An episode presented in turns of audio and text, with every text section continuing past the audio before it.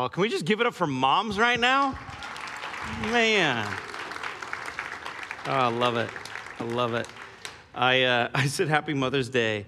The first four moms here that I said Happy Mother's Day to, they looked at me and said, Happy Mother's Day back.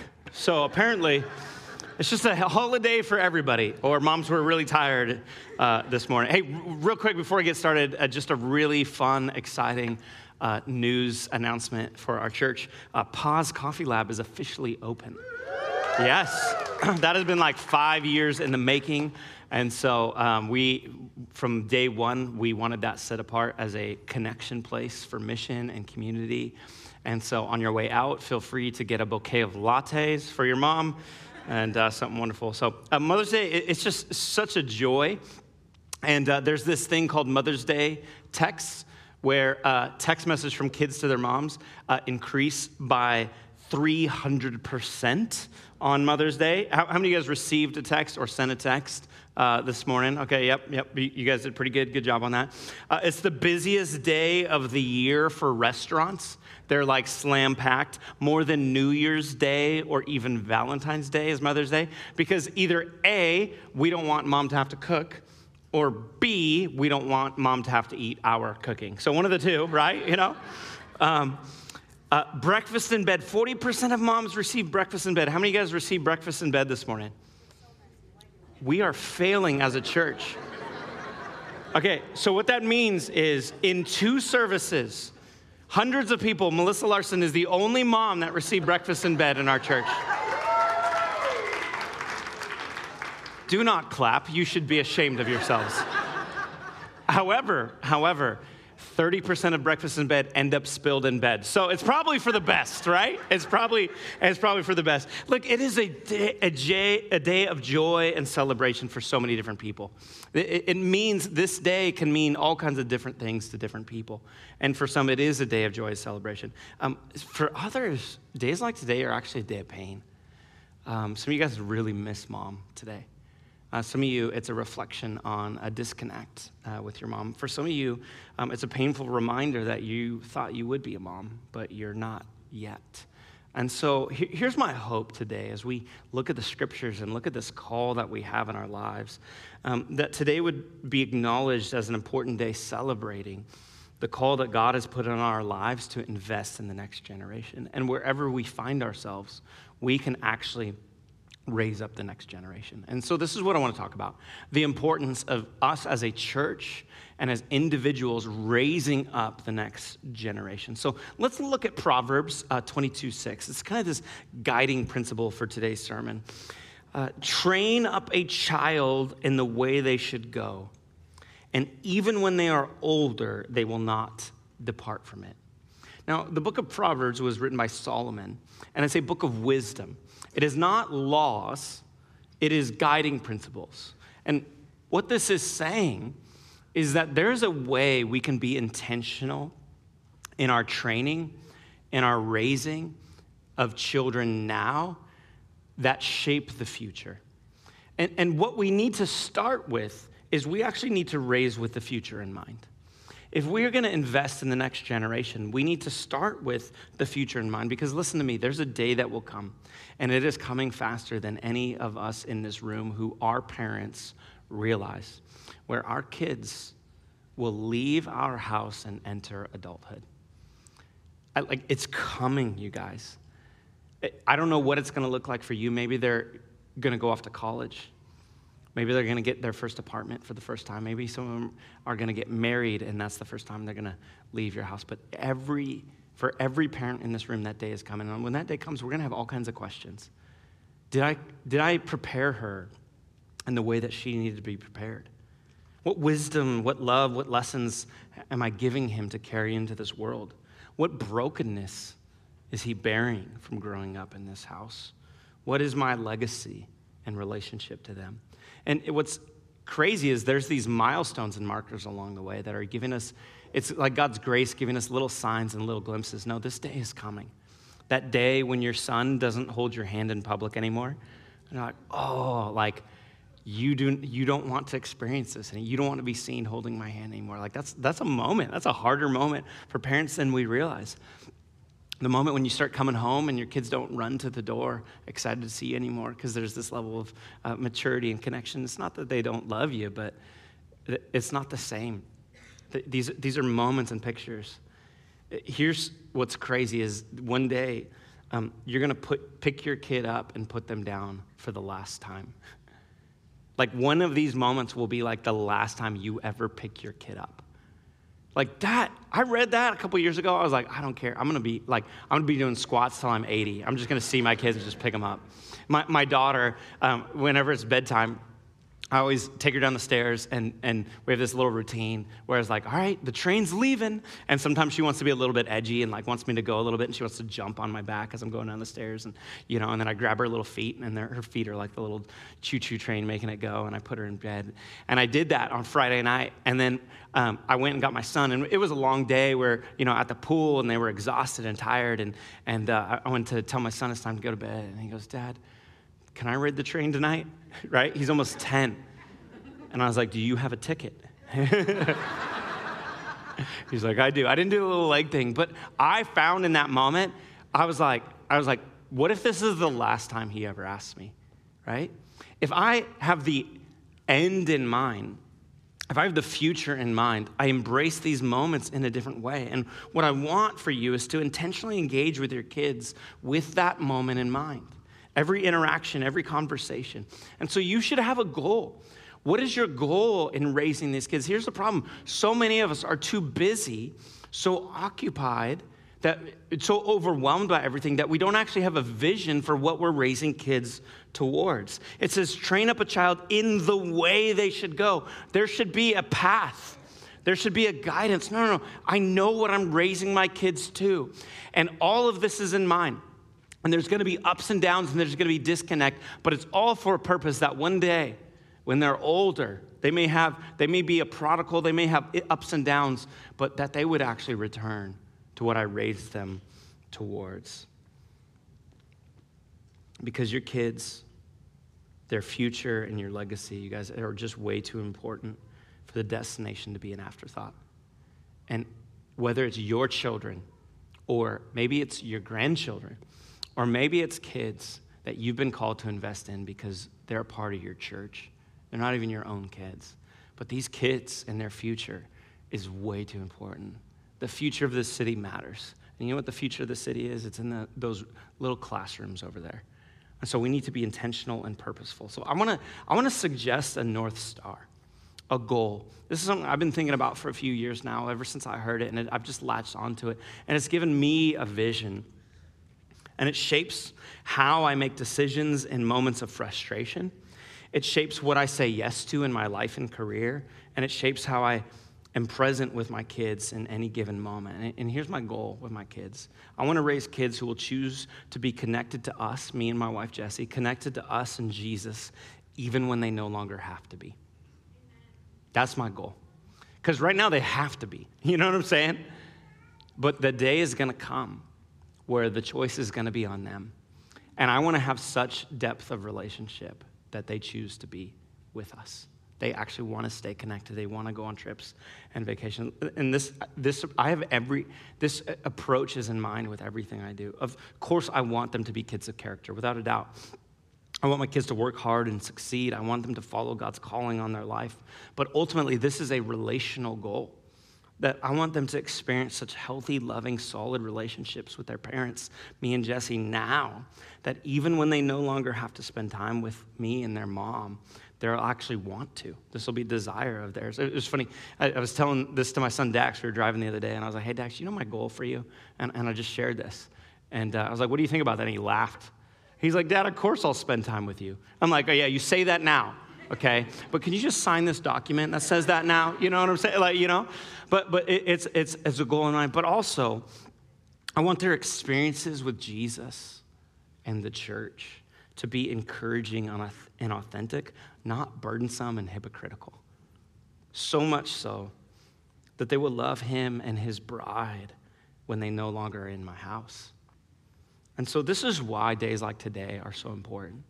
Um, and one of the things that we're going to do towards the end of this service is we're going to have a child dedication moment. And what those parents are declaring in that moment is I'm raising these kids to love Jesus and his church. I am pointing them to biblical values. I'm not going to be perfect, I'm not going to have it all right, but I'm making a public declaration that I'm raising these kids with the future in mind. And here's, here's something I want to say right now. I'll bring it up again at the end, but um, there's a number of you who signed up to do this, but there's a number of you who did not sign up to do this, and I'm going to invite you at the end. Man, go get your kids. Like, after hearing this heart and vision for raising kids that love Jesus and love his church and, and you have healthy relationships, maybe today is a day where you actually go get your kids and you bring them forward and you stand in front of your church and say, I'm making a public declaration to raise these kids in this way. I, I share that because I want you to be thinking about it now. And one of the things we ask parents to do in the dedication, all those who have already signed up, they, they think about three words, three words that they're raising their kids towards. And I remember with our daughter Nova, when we got up front in front of this church and dedicated her, um, one of the words we picked for her was the word determined. And sometimes I feel like that was a mistake. Whoa, bless you. Yes. Okay. Sometimes I feel like that was a mistake because, like, holy smokes, that girl is determined, right? You know, it's like I wanted, for, I wanted to have that in the world, but sometimes as parents, I'm like, this girl is so stubborn. I mean, determined. You know what I'm saying? Like, so when um, my wife and I, we were going to take our kids to Maui. And it was year 2020 or 2021. And uh, as a lot of you guys maybe remember, there was this thing called COVID. Um, or maybe you blocked it out because of trauma. But when, we were, when you would want to go on a trip, you would have to get a, a negative test before you went. And so we booked our trip and we had our flights and we had the place we were staying, all of it paid for, all of it ready to go. The last thing we needed was to get this test the day before we left. And so we found the one place that was scheduling it for a 24 hour turnaround. And it was over in Beaverton, and we get the kids in the car and we drive. It was like a drive up window where there was kind of like a nurse um, over off to the side and she would hand you um, the, you know, these test taking instruments and you'd have this swab that you'd you know, stick up your nose tickle your brain and uh, you know, pa- pass back. And so her, uh, um, my wife and i we did it and you know of course your eyes are like watering because you're doing it and then you're like telling your kids it's gonna be fine. No you know? Well nova witnessed that and she decided then and there determined there is no way on god's green earth that she's taken that test. And so we had a decision in that moment um, we could cancel our trip and lose all our money and lose all the fun and moments and memories, or we could get that girl to take that test. And so we're like, we're gonna get this girl to take this test. But she fought us like a literal wild banshee. It took Jesse and I's all like we were tag teaming, like one on each arm strength, you know, one person. She's kicking, screaming. It was like that scene in Jurassic Park where the Dilophosaurus attacks, you know, the mailman from Seinfeld. You know what I'm talking about? They're screaming, and it was like it was like that. It was like uh, like what is happening? You know, the nurse is like traumatized watching this, but we're like we're going on this trip, right? Okay. So we get done, we get the swab, we pass it over, you know, and you know, you know, Nova's hysterical, Jesse's hysterical, I'm hysterical, D- Dax is laughing, you know, okay. And so we drive around the corner, and we get out of there, and I pull the car over, and I turn around and I say, Nova, here's what I need you to hear. I am so proud of you right now. If anyone ever tries to make you do something you don't want to do, you fight like hell. And I love you. And I love that you are determined. Now, do you want to get ice cream? and she asked what she always asks Can I get sprinkles? Right? yes, you can get sprinkles, of course, right? But here's the thing if if, my, if we have the end in mind, we can view these moments differently. It's not a moment where like, I can't believe you made that embarrassing and difficult for me. I'm like, no, like, I want a girl who is strong and brave and courageous and determined. And moments like that are moments that, that shape them. See, we have to look with the future in mind. And, and, and if we have the future in mind, there's a few things that are going to shape now. Um, here's one of them um, I will not allow burdens and busyness to keep me from being present with my kids. I saw these two graphs in the last couple weeks that just completely shaped how I think about time with my kids. Uh, the first tracks your age as a parent and your time per day with your kids. So 300 minutes, that's five hours. So um, you know, some parents very, you know, have kids very young, but uh, the majority of your time is in your early, late 20s, early 30s, early 40s, and then it starts to really just dive off a cliff. And I was like, man, there's this window. And then I read this other stat that just rocked me 75% of the time you get with their kids in their lifetime is before age 12. Once your kid reaches age 12, after that, you only have a quarter of your moments, minutes, memories with them. Now, that makes me want to think about how present I am in these times and these moments that I get, does it not? And here's what I want you to hear. You guys, parents, listen to me. 20 years from now, the only people who will remember all those times you stayed late at work are going to be your kids. Your boss is not going to remember. They're no longer going to be impressed with you. You're not going to remember what you were doing and why it was so important. Your coworkers are no longer going to be like, oh, they're really moving up the ladder. That's wonderful. But your kids will remember that you were not at their game. Your kids will remember that you were not at the dinner table. And if this is our window, then let's make the most of it.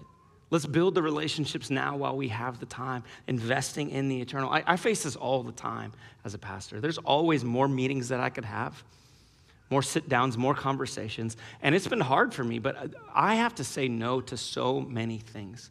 Because here's what I've learned. You guys, in this church, I am replaceable and, and rep- replicable all day long, but I am indispensable in my kids' lives. And so we have to view through this lens.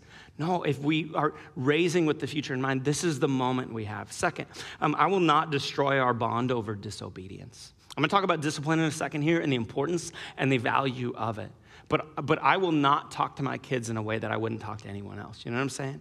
For some of us, we have this harshness in our tone, this demeaning in our words, this overbearing of our burdens, and they're shaping an identity in our kids that they're going to spend the rest of their lives recovering from. But if I have the end in mind, and my long term goal is a healthy relationship with my kids, then I'm going to work through disobedience in a different way. Yeah, absolutely, there's discipline. Again, I'll talk to that in a second. But but I don't take these moments as an affront to my identity. How dare you ever? Like, no, no. I love my kids and I'm building relationships. And discipline is not about guarding my defensiveness. Discipline is about training up a child in the way they should go because I care about the long term relationship. Third, I'm not going to be a hypocritical Jesus follower. I'm not. You don't, here's the thing you don't see me when I'm not on the stage. You don't see me when I'm not telling stories that I get to shape any way that I want. Um, you know who does see me? My kids. And they're going to know whether my faith is authentic by the, how I live at home.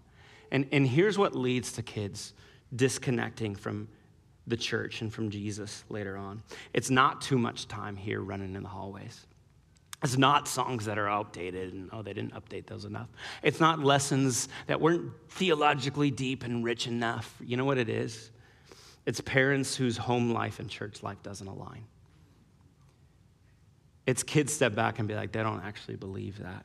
But if you do actually believe, I'm not saying none of us are perfect, none of us will be perfect, but if you're like, man, who my parents are in front of other people and how they talk about Jesus in front of other people, aligns with how they talk about him at home and how they treat me, then that is going to just deepen their faith and their relationship with Jesus. Fourth, I will not abdicate my position as their parent.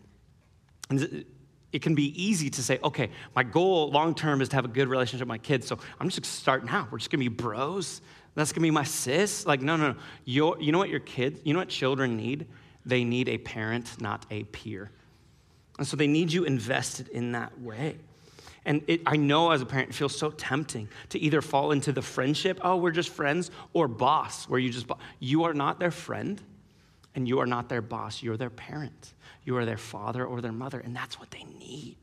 They need your love, they need your guidance in a way that only you can provide. And so you cannot abdicate that. I, I heard it once said, and there's just this rattled me. If you raise your kids you can spoil your grandkids. But if you spoil your kids, you'll raise your grandkids. And we have to make intentional investments now to come alongside in that way. So, what do we need? We need a roadmap for each season. We need a, we need a guiding principle for these areas. And I got this from a book, and I just found it so helpful. And I'm going to give an overview, and then I'm going to kind of break it down, okay? The categories of different years. It's the discipline years, zero to five, the training years, five to 12, the coaching years, 12 to 18, and the friendship years, 18 and beyond. Now, these four stages, they give us a framework for moving intentionally through our relationship with our kids as they grow up and they move on from one stage to the next. And here's what I need you to understand kids move from one stage to the next without thought or effort, it just comes naturally to them. But parents don't. And so often we can get ourselves stuck in previous stages when our kids have moved on. And we've seen this. You've all seen that dad at soccer practice that is still yelling at and disciplining his kids like they, like, like, like they were little, and they're not two, they're 12.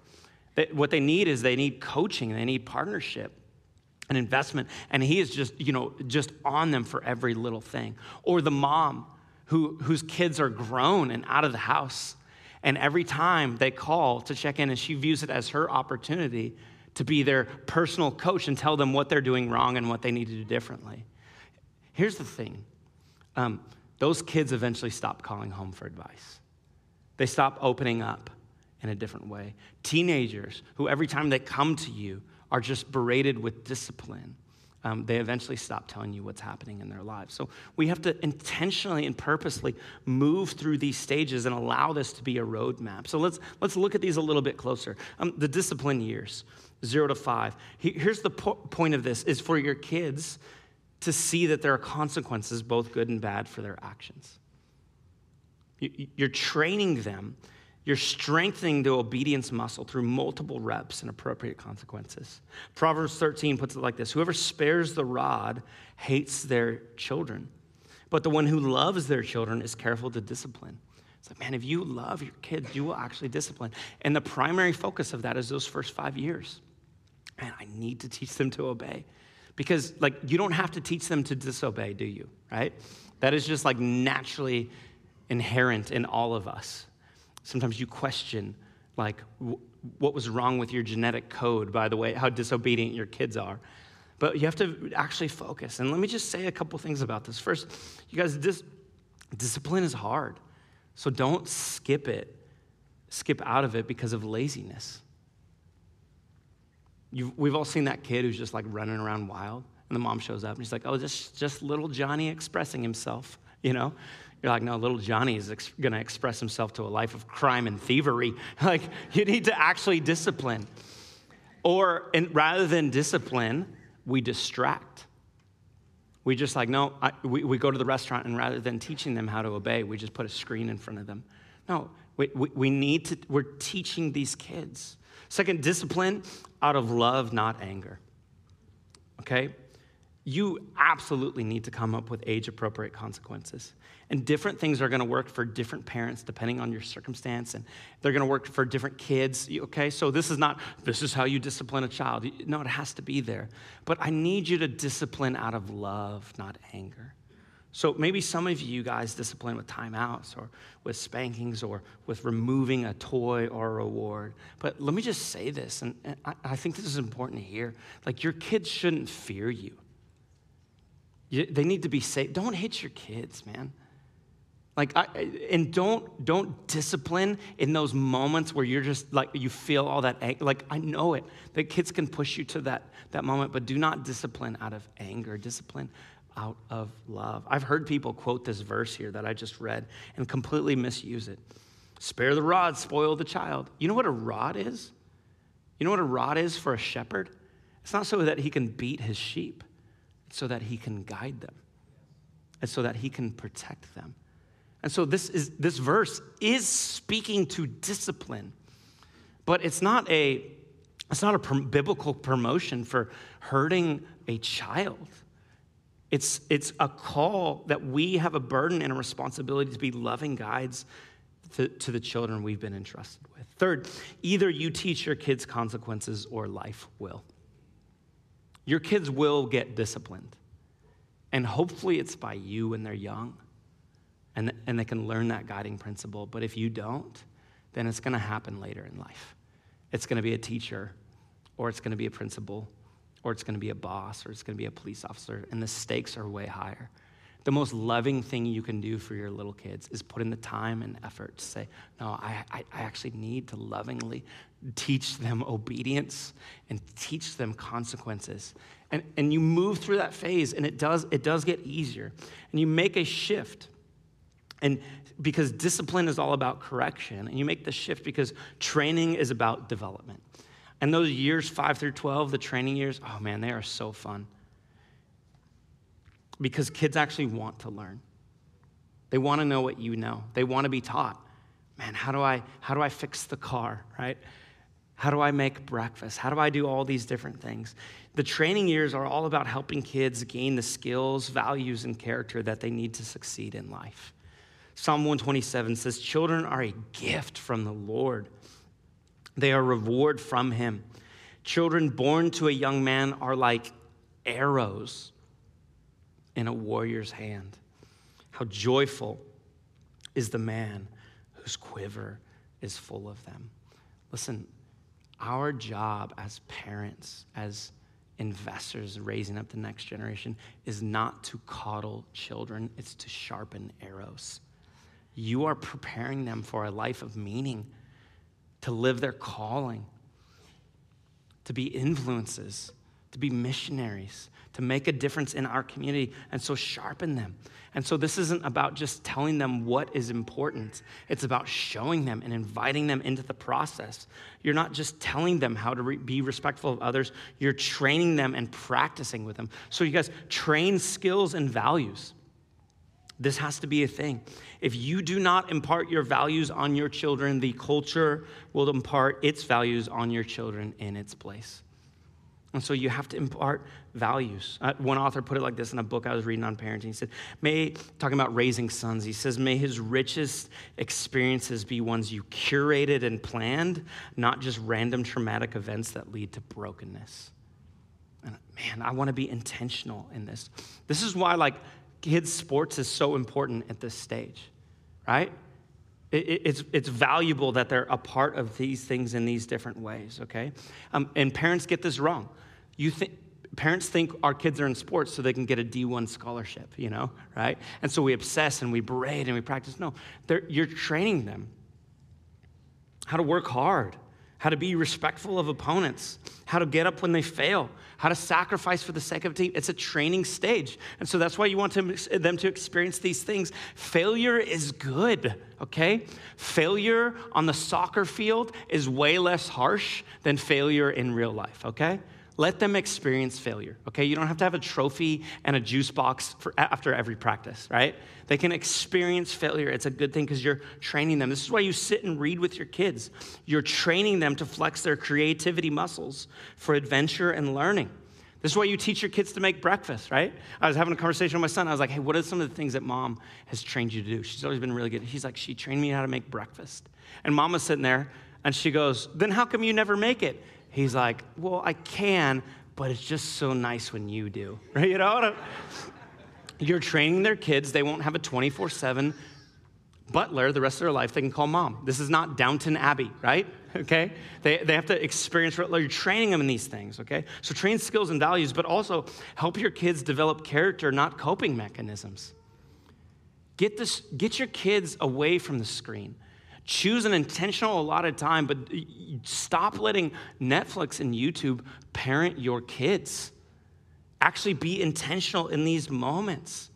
I'll have my kids come up to me and they're like, oh, dad, I'm bored, right? Can we all watch a show? And I'm sitting there with a, you know, total dad at acronym. I'm just saying, you know, saying dumb things like only, only boring people get bored. But I realize I'm sitting there on my phone scrolling. What am I teaching them? I'm teaching them this is the coping mechanism right now. And my wife, uh, my wife and I have learned this thing. We've realized this thing that if we go outside, the outside is this thing outside of your house, okay? if we go outside, they will too. Our kids and our cats follow for some reason, you know? And they find something to occupy themselves. And so training is not telling, training is showing. and participating, coming along. So help them develop character, not coping mechanisms, because they want to learn at this phase. But then you move into the coaching years. And this is vital because they're now a teenager, they're a young adult. I want you to look at how Paul writes to Timothy, this young pastor he's coaching. This is not an old man that he's coaching, this is a young man. He says, Don't let anyone look down on you because you are young but rather set an example for believers in speech and conduct and love and faith and in purity. So, this is a stage where you come along and you, you should coach. You should say, hey, you are becoming an adult, and I am on your side. I want to speak into this. I want to give you guidance. But your goal is no longer, I'm disciplining you at every little thing you do wrong, or I'm training you, you know, like you're a little kid. No, I'm coaching you. You can do this. I believe in you. I can invest in you. This is what Paul does with Timothy, and it's beautiful. Your goal at this stage is to be safe, wise counsel for your teenagers, that they know they can turn to you in anything. And so keep them coming to you for guidance and support. So, how do we break this down? Just two things that I think are helpful. One, let your teens come to you with anything. Let them talk to you about absolute anything's on the table. Cultivate constant conversations. And when they come to you and they share something hard or a mistake, they don't get discipline, they get coaching. You see that? There's a, there's a big difference, okay? And so, no conversation should ever be off limits with your kids. You, they can talk about sex, they can talk about money, they can talk about faith, they can talk about fears, they can talk about questions. They know you are a safe person to talk to because you don't just, you, you, you don't just jump on every little thing that they do or say wrong. Again, from another book, it said, May it never be said that your son thinks there is more wisdom about life from Google and YouTube than from you. No, be someone that, no, you can talk to me about this and we can work our way through it. But the other side of this, not only is no conversation off limits, but no situation is too dire.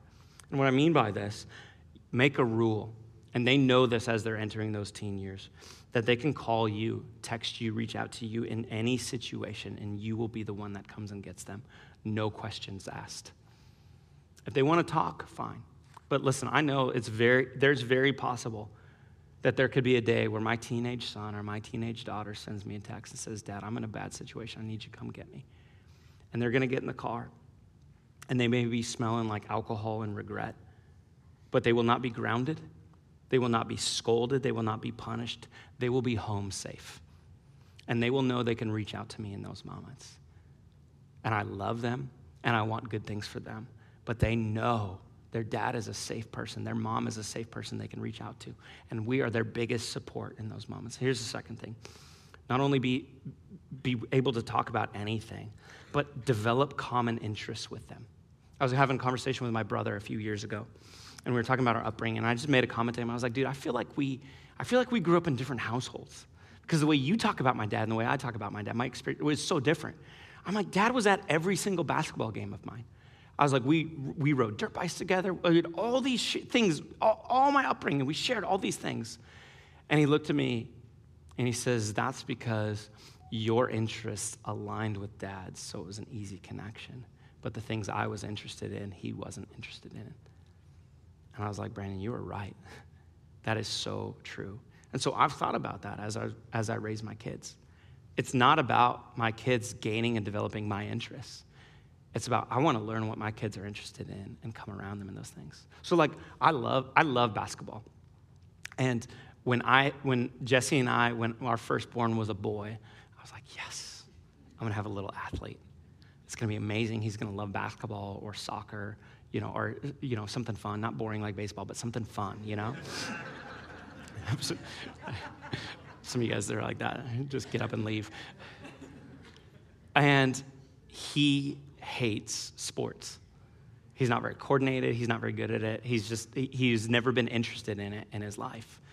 Um, and like, that was like this hard thing for me. You know what my kid loves? Creatures, animals, bugs, snakes, birds, fish.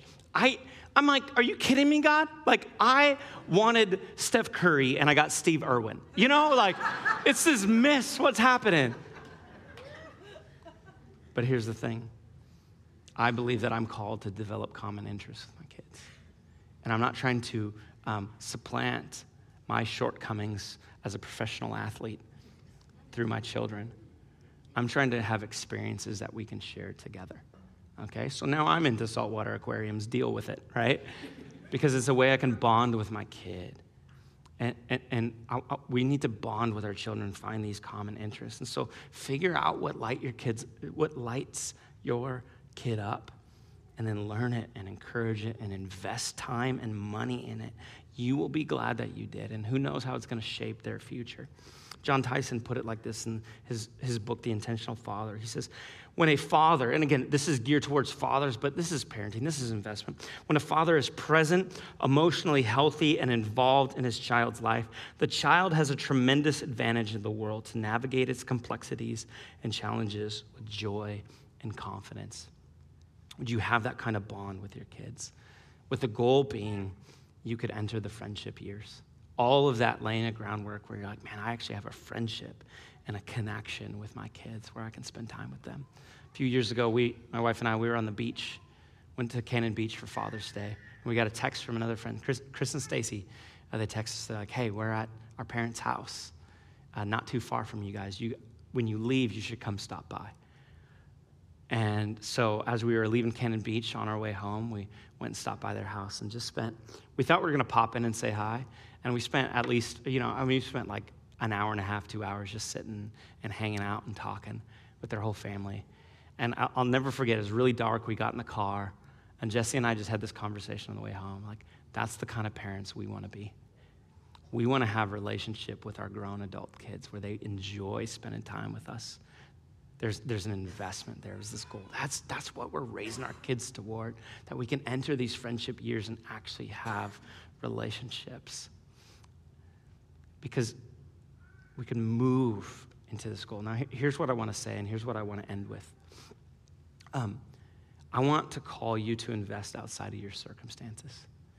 Because, listen, I know all of this sounds like this, it's geared towards, okay, if I'm a parent, this applies to me. But this is the call of the church that all of us would invest outside of our circumstances. Some of you, um, you have kids grown and raised. So one of my biggest joys that I've seen is some of the parents and grandparents who have started coming to this church because their adult kids are coming to this church and they're saying, Time with you matters. I want that relation. And I am so grateful for that. Some of you are in a place in life where you thought by now you would have kids. And for some reason, either a choice or circumstance or pain, you don't. Here's my call there is, there is a kid who needs your investment in their life for you to pour into them. Look at how Paul writes to the church of Thessalonica. He says, As apostles of Christ, we certainly had the right to make some demands of you, but instead, we were like a mother feeding and caring for her own children. We loved you so much that we shared with you not only the gospel, but our own lives too. This is Paul, an apostle. He's saying we didn't have demands. Paul was single, unmarried, no children, yet his whole life was dedicated to raising up the next generation, to investing outside of his circumstances. And this is my call for you church, would we be a church that invests in the next generation rather than sitting back and saying, life has not gone as planned? It hasn't gone as planned for any of us. But in the situation we find ourselves, I, I need you to hear this. I don't know your circumstances, but I know your calling. And a part of your calling is to invest in the next generation. And there is a kid out there who could use your intentional investment. Have these really good friends. Um, they started coming to Rise a number of years ago after a really painful season. Uh, the husband had just lost his mom. This super engaged grandma with their kids. They have four kids, and now they lose grandma. And I remember having a conversation with the wife one time. I was like, hey, well, what's your relationship with your mom? Where does she live? Is she far away? I've never met her seen her. And she just said, oh, um, she started crying. And she said, that's, the most painful relationship in my life because my mom actually lives in this community, but we haven't spoken for years. She's not, she's not a part of my kid's life. It's a broken relationship. So they have these four kids that they're raising without family support and without grandparents investing in their lives. And, but they're doing amazing in it. They're engaged in it, and they're part of our church. But every once in a while, moments come up that just, you know, are kind of a turn of the knife. And one of those was a couple months ago for a little five year old Briar. He was at school, and uh, on the calendar it said Grandparents' Day. And so his mom, knowing that day's coming up, sat him down and said, Hey, they're doing a thing called Grandparents' Day. And because you don't have grandparents, um, I'm going to show up and I'm going to be there for you that day. And it's going to be fine. It's going to be okay. And he was kind of like, okay. Well, the next day when he went to school, his teacher explained a, a little more detail what Grandparents' Day was. She got up and said, um, This is not a day for mommies and daddies. Mommies and daddies won't be here. Your grandparents are going to be here. And, and Briar, recognizing in that moment the pain and grief of not having grandparents, he began to cry and break down. And he got home, and mom consoled him and tried to work through it and all the different pieces. Well, when Grandparents' Day rolled around, there was a couple from our church who has basically adopted this family and invested in these kids so much that they call them Poppy and JoJo. And for Grandparents' Day, Poppy and JoJo took the day off work, drove from Washington down to Happy Valley, and went and sat with Briar as his grandparents, and they sent this picture. And Briar was just beaming with pride because he's like, I have grandparents with me. You guys, this is a picture of the church. The call, James says, the only religion, religion worthwhile is one that cares for widows and orphans. We're all hurting. We all have grief. We all have moments. And so, days like today are days we're celebrating and honoring those that we can honor. But days like today are also days worth pressing deeper into the gospel and saying we are called to be a beacon of hope and light and invest. And so invest. I don't know if it's in those kids in that classroom. I don't know if it's a neighborhood. I don't know if it's a, it's a grandchild. But invest in your kids. It's not a promise that if you train them up in the way they should go, they'll never depart from. That's not a promise. It's a proverb. But if we live with intentionality now, there's so much wisdom in them coming back, tied to the way that they should go. And even if they don't, may we be parents that love them through thick and thin of the whole process. That's the call of the church. So here, here's what I want to invite. I'm going to close in prayer in a second here. And those of you guys who are dedicating kids, I want you to go back and grab your kids. And then you're going to, we're going to do one song, and then Chris is going to come forward and lead us in the dedication. But there are some of you here today who did not sign up for dedication, but are like, I need to make a public declaration for how I'm raising my kids. We had five families join spontaneously in the first service. And I just want to invite you go back and get your kids. Like, I don't, care, I don't care if they're not a baby anymore. Like, maybe if little Timmy's 25, that, you might have missed the, the window, okay? But like, go get them and bring them forward. And you can explain to them later hey, I, this is the declaration I made today. I want you to love Jesus, and I'm to raise you in the church, and I'm to teach you biblical values. And I wanted to make a public declaration of that in front of my church. And we just want to pray with you and recognize this, the sacredness of the moment and come and support you. So I'm going to pray here in a second. And as I do, go grab your kids. Lord, we want to be a church that raises the next generation. We believe the future of this city is in those classrooms. And we want them to love you more than anything. And this is a sacred call that you've called us to. Would we be so intentional in our investment in these kids' lives and raising them up and calling them to goodness and grace and love and power? And so we, we cherish, we thank you for the blessing of children. We, we thank you that this is a church whose quiver is full.